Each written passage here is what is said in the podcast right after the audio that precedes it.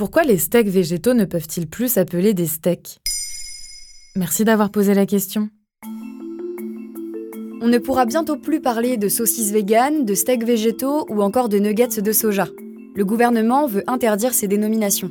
Il avait déjà publié en 2022 un premier décret qui a ensuite été suspendu par le Conseil d'État, la plus haute juridiction administrative.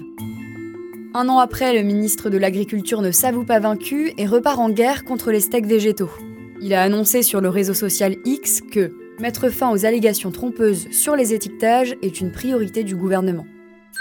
En quoi cet étiquetage pose-t-il un problème? Pour le gouvernement et les lobbies de la viande, il s'agirait de ne pas jeter la confusion dans l'esprit d'un consommateur.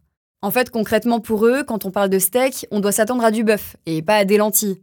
Les acteurs de la filiale animale y voient une forme de tromperie pour le consommateur. Les produits végétaux subtiliseraient une appellation qui appartient au secteur de la boucherie. Pour le ministre de l'Agriculture, c'est carrément un enjeu de transparence. Et du côté du marché des produits végétaux, la nouvelle de ce décret n'a pas été très bien reçue. Guillaume Anotin est l'avocat de l'organisation Protéines France, qui défend les industriels de la filière des protéines végétales. Il a expliqué à l'AFP que le terme végétal est utilisé depuis plus de 40 ans. Certains mots évoquant une forme, comme la saucisse ou une façon de cuisiner, sont difficiles à remplacer. De la même façon, Brigitte Gauthier, la cofondatrice de l'association de défense des animaux L214, est aussi montée au créneau. Elle a écrit sur X Manipulation exemplaire du ministère de la Viande. Est-ce que les gens confondent l'huile de moteur, l'huile d'olive et l'huile de jojoba? Je ne crois pas. Pas plus qu'ils confondent les steaks végétaux et ceux du bœuf. Est-ce que ça représente une vraie concurrence pour la filiale animale? Alors pour l'instant, ils ont encore de la marge. Même si de plus en plus de personnes changent leur régime alimentaire pour devenir végétarien ou vegan, un Français mange toujours deux fois plus de viande que la moyenne mondiale. En tout cas, pour le moment, les saucisses aux lentilles et les nuggets aux pois chiches sont loin d'avoir considérablement changé les habitudes alimentaires des Français. Et puis, cette guerre entre le lobby de la viande et celui des protéines végétales dure déjà depuis 2017.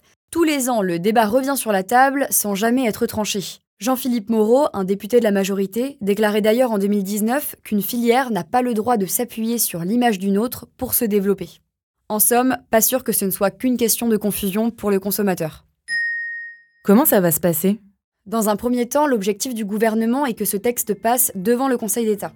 Le dernier décret avait été suspendu par cette même institution en juin 2022. En effet, il avait été jugé comme trop vague. Cette fois-ci, le ministre de l'Agriculture a affirmé avoir pris en compte les recommandations du Conseil d'État. Il a notamment préparé une liste de tous les termes visés. Il précise aussi la part maximale de protéines végétales que peuvent contenir les aliments pour lesquels les termes sont utilisés. Après, il reste encore à avoir un retour de la Commission européenne concernant les règles d'étiquetage. Ensuite, si ce texte est publié, les opérateurs auront trois mois pour modifier leur étiquetage sous peine de sanctions. Voilà pourquoi les steaks végétaux ne peuvent plus s'appeler des steaks. Maintenant, vous savez, un épisode écrit et réalisé par Joanne Bourdin. Ce podcast est disponible sur toutes les plateformes audio.